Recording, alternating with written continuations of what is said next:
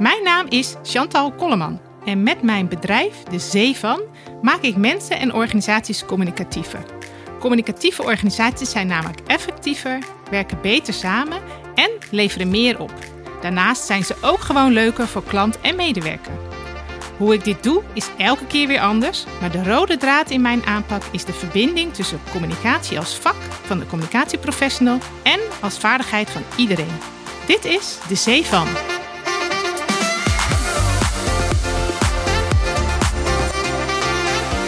Vandaag ga ik in gesprek met Bas de Koning, hoofdcommunicatie bij Partners voor Jeugd, over de veranderende rol van de communicatieprofessional. Hoi. Dat klopt. Hoi. Hoi, leuk dat je er bent. Kun je iets meer over jezelf vertellen? Ja, nou, zoals je al zei, ik ben hoofdcommunicatie en ik heb een klein team. We zijn met z'n 6 in totaal. Senior communicatieadviseurs, communicatieadviseurs.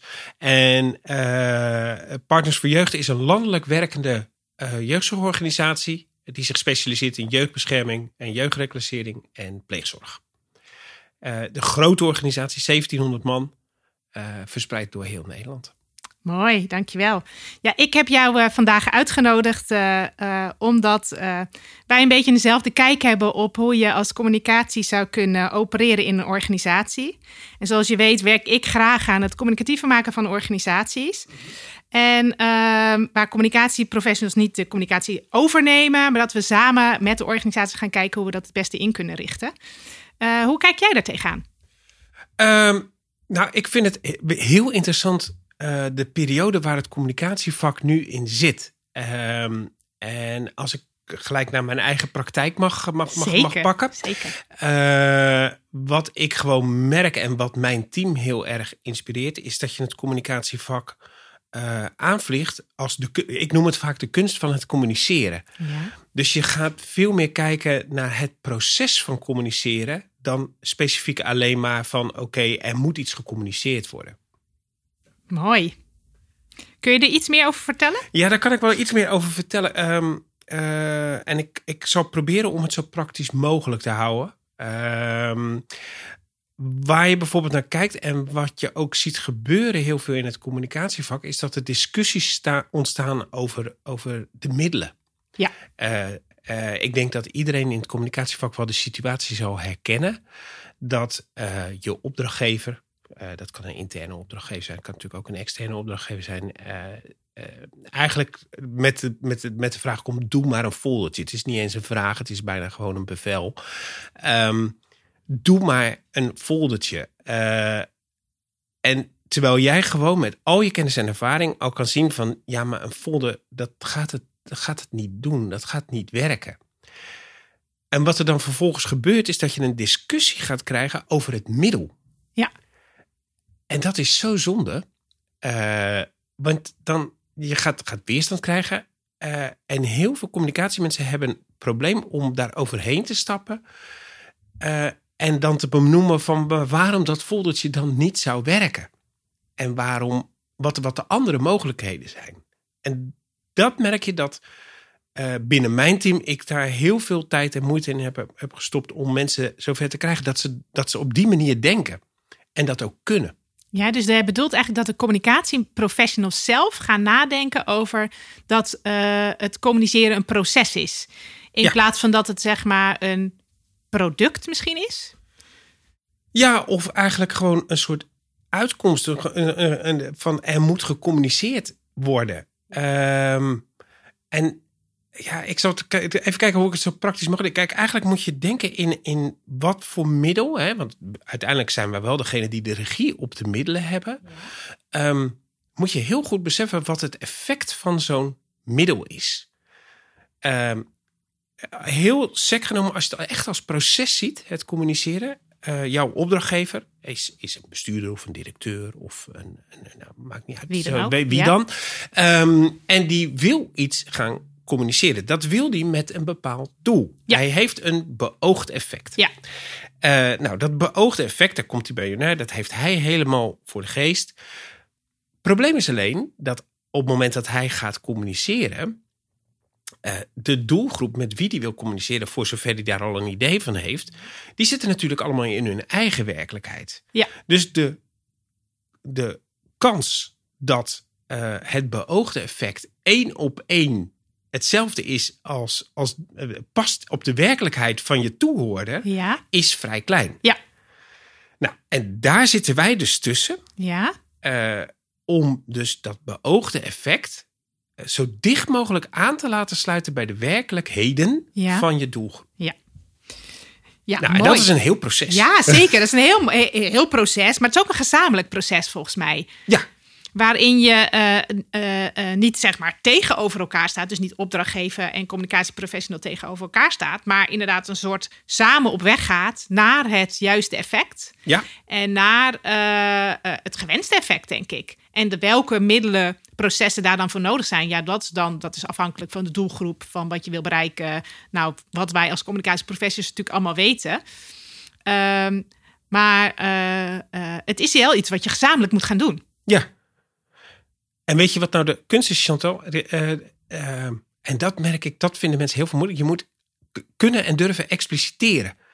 Ik zeg ook altijd, expliciteer wat het effect dan is. Ook als dat een gevoelsmatig effect is, dan nog kan je natuurlijk op basis van je kennis en ervaring. Ik zeg altijd, expliciteren, na je opdrachtgever, maak expliciet en manage op die manier de verwachtingen. Ja, dus spreek uit wat volgens jou de effecten zijn van het middel die ze in willen zetten. Exact. Wat ik ook zie, inderdaad, dat communicatieprofessionals doen in dat het kenbaar maken wat het effect is van een bepaald middel of een bepaalde inzet, is dat ze gaan zeggen, nee, dat middel kan niet.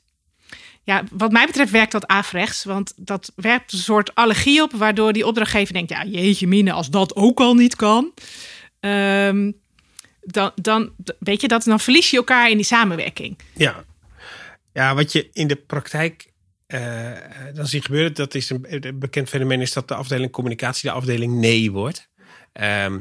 Zet dit op internet. Ja, nee, dat kan niet. Zet dit, doe dit of maak dat. Weet je, omdat je dan, en daar ligt weer op de loer, dat je die discussie over die middelen gaat voeren. Ik vind het een goede oefening. Het is een leuke oefening voor iedereen thuis om te doen. Want het ligt nou eenmaal op de loer dat je zegt van wat er niet kan. Maar op het moment dat je het woord niet gebruikt, zou je eigenlijk moeten proberen om daar in gelijk een wel aan te verbinden. Dus dit kan niet, maar dit kan wel. Dan maak je op die manier met je opdrachtgever, ga je samen bepalen en samen een keuze maken. Sterker nog, je laat de keuze misschien, als het mogelijk is, ook zoveel mogelijk bij de opdrachtgever. Van nou ja, kies maar. Dit zou je kunnen doen. En dit kan er niet. Ja, wat je daarmee bedoelt volgens mij is dat je tijd steekt in het bouwen aan die relatie met die opdrachtgever. Want op het moment dat je inderdaad de ruimte en de tijd neemt om te vertellen wat er wel kan, naast wat er niet kan, waar ik trouwens helemaal voor ben hoor. Ik bedoel, ik geloof heel erg in dat we vooral moeten gaan focussen op wat er allemaal wel kan, in plaats van dat we focus moeten gaan leggen op wat er allemaal niet kan. Maar dat je dus inderdaad investeert in die relatie met die opdrachtgever, omdat je dan inderdaad met elkaar veel verder komt. Ja. En dat je dus niet gelijk moet beginnen over de randvoorwaarden die je hebt als communicatie. Ik noem het altijd over de ideale wereld die communicatieprofessionals willen creëren om maar hun werk goed genoeg te kunnen doen. Maar dat je veel meer investeert in die relatie met de opdrachtgever om de ruimte te voelen om hulp te vragen als je dat nodig hebt. Of gewoon om soms te kunnen zeggen dat je het niet weet, omdat je het nog nooit gedaan hebt. Nee, die investeren in je relatie met je opdrachtgever, dat is hartstikke belangrijk. Daar zit alleen een hele bijzondere adder onder dat gras. En dat is de volgende eigenlijk. Als je heel dicht aan gaat schuren tegen die opdrachtgever, krijg je heel veel mee. En wat je ziet, met name bij senior communicatieadviseurs in het vak, is dat vereist wel dat je zelf heel scherp het onderscheid kan maken wat nou een managementprobleem is en een communicatieprobleem. Een communicatieprobleem, daar heb jij invloed op. Dat ligt in jouw cirkel van invloed. Maar een managementprobleem, dat is leuk en je kan er wel iets over zeggen, maar dat is in essentie, kan jij het niet oplossen. Dat zal die manager zelf moeten doen. En wat je in de praktijk heel vaak ziet gebeuren, is dat met name senior communicatieadviseurs, het managementprobleem als aap op hun schouder nemen. Dat is voor zo'n manager natuurlijk heerlijk. Ja, tuurlijk. Maar het is een onmogelijke opdracht, want je kan het niet oplossen. Nee, want je gaat eigenlijk op die stoel van die manager zitten, terwijl het jouw stoel niet is.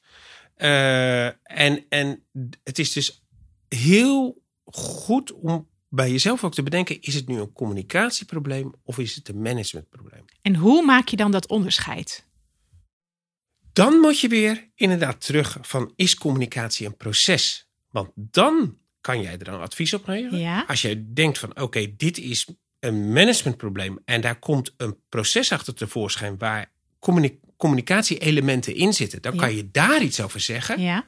Maar op het moment dat het gaat over HR-vraagstukken of over politieke vraagstukken of weet ik veel, daar kan je niks over zeggen. Je kan er wel een persoonlijke mening over hebben. En als je een hele goede band hebt met je opdrachtgever, ja, dan kan je daar natuurlijk een pul bier open trekken en daar eens even rustig over praten. Maar het is uiteindelijk niet jouw verantwoordelijkheid. En waarom denk jij dat wij wel vaak op die neiging hebben? Of waarom senior communicatieadviseurs de neiging hebben om dat toch op hun schouders te nemen? Dat is een hele goede vraag. En dan doe ik eigenlijk een aanname. Ik denk dat het voor heel veel senior communicatieadviseurs, die hebben het gevoel dat ze niet echt gezien worden. Ja. Dus niet echt serieus genomen worden op basis van hun vak. Eigenlijk vinden ze doen ze hun eigen vak tekort. Ja. Maar dit is een aanname hoor. Dit zal voor iedereen anders zijn. Nee, maar dat herken ik wel. En dus vervolgens dan denken, nou ja, dan ga ik wel net dat stapje verder. Want dan doe ik het toe. Dan word ik gezien. En dan, maar dan denk ik, ja, maar dan wurm je jezelf dus in een onmogelijke opdracht. Ja, nee, ik vind dit wel een mooi haakje om even terug te pakken op dat communicatieprofessionals vaak het gevoel hebben dat ze alleen maar voor de uitvoering worden gevraagd. Ik vind dat eigenlijk zelf persoonlijk helemaal niet erg. Als iemand naar mij toe komt en die zegt, hey, ik wil een flyer, dan voel ik me niet persoonlijk als professional aangevallen. Ik vind het meer een uitdaging om die anderen dan van overtuigen dat er meer communicatie bestaat uit meer dan alleen maar een middel.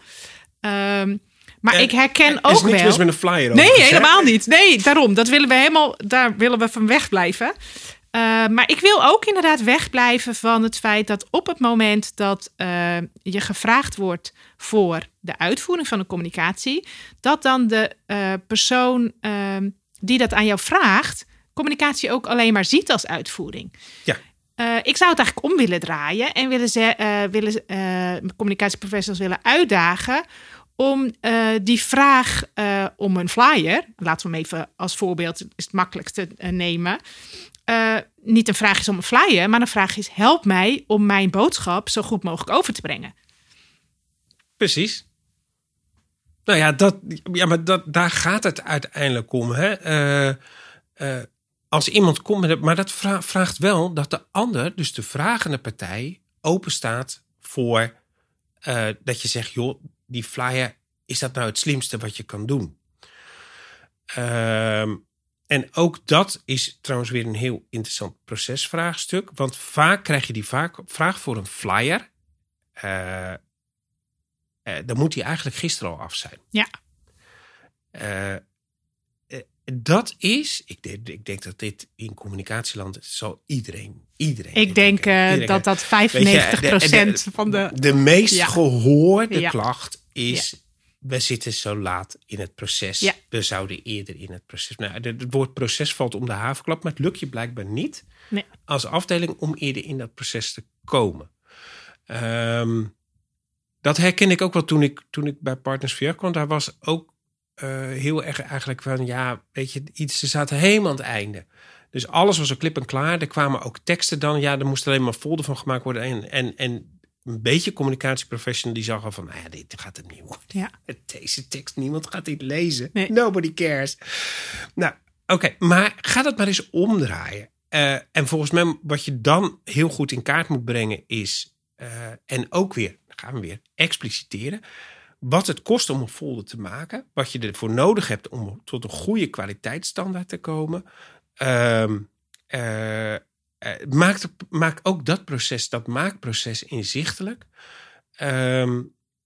En schets inderdaad ook naar je opdrachtgever. Ja, als je er nou eerder mee was gekomen, dan had ik dit soort vragen niet gedaan. Dan had ik dat soort vragen veel eerder gesteld. Ja. En wat je ziet gebeuren, hè, er zijn afdelingen, veel communicatieadviseurs die probeerden dat te voorkomen. Ja. Dus wat doen ze dan vervolgens? Dan gaan ze dus bij alle overleggen zitten. Ja. Oh. Want dan ben ik maar aangehaakt. Dat kost bakken tijd. Je krijgt allemaal informatie mee waarvan je denkt, allemaal discussies mee die heel erg inhoudelijk zijn. Waarvan ik dan denk, ja, joh. Leg een ei, maar het zal wel. Ja.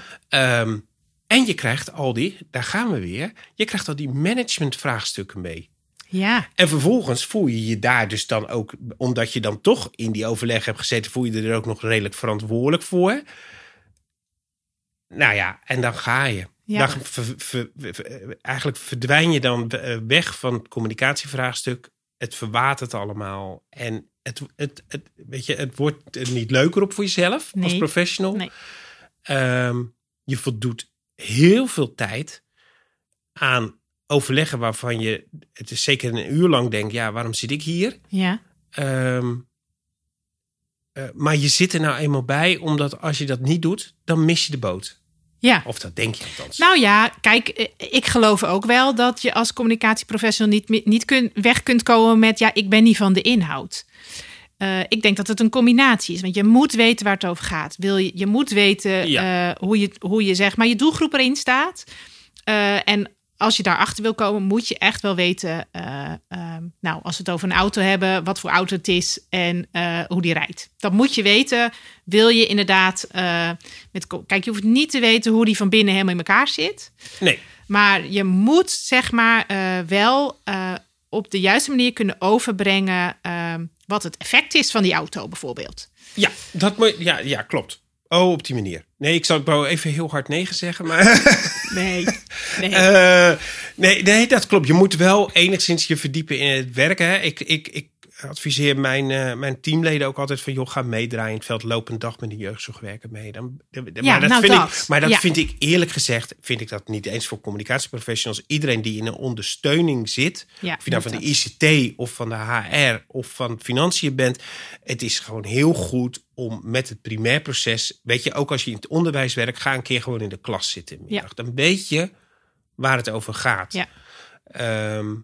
Dat is sowieso aan te raden. Maar op een dieper niveau hoef jij het te weten. Nee, zeker. Nee, dat ben ik met je eens. Maar ik zie ook vaak genoeg, zeg maar, dat communicatiemensen vanuit, ja, ivoren torentje hun advies zitten te geven. Dus achter hun bureautje het advies geven aan bijvoorbeeld een afdeling die buiten loopt en mensen een boete aan het geven is, omdat ze iets wel of niet goed doen.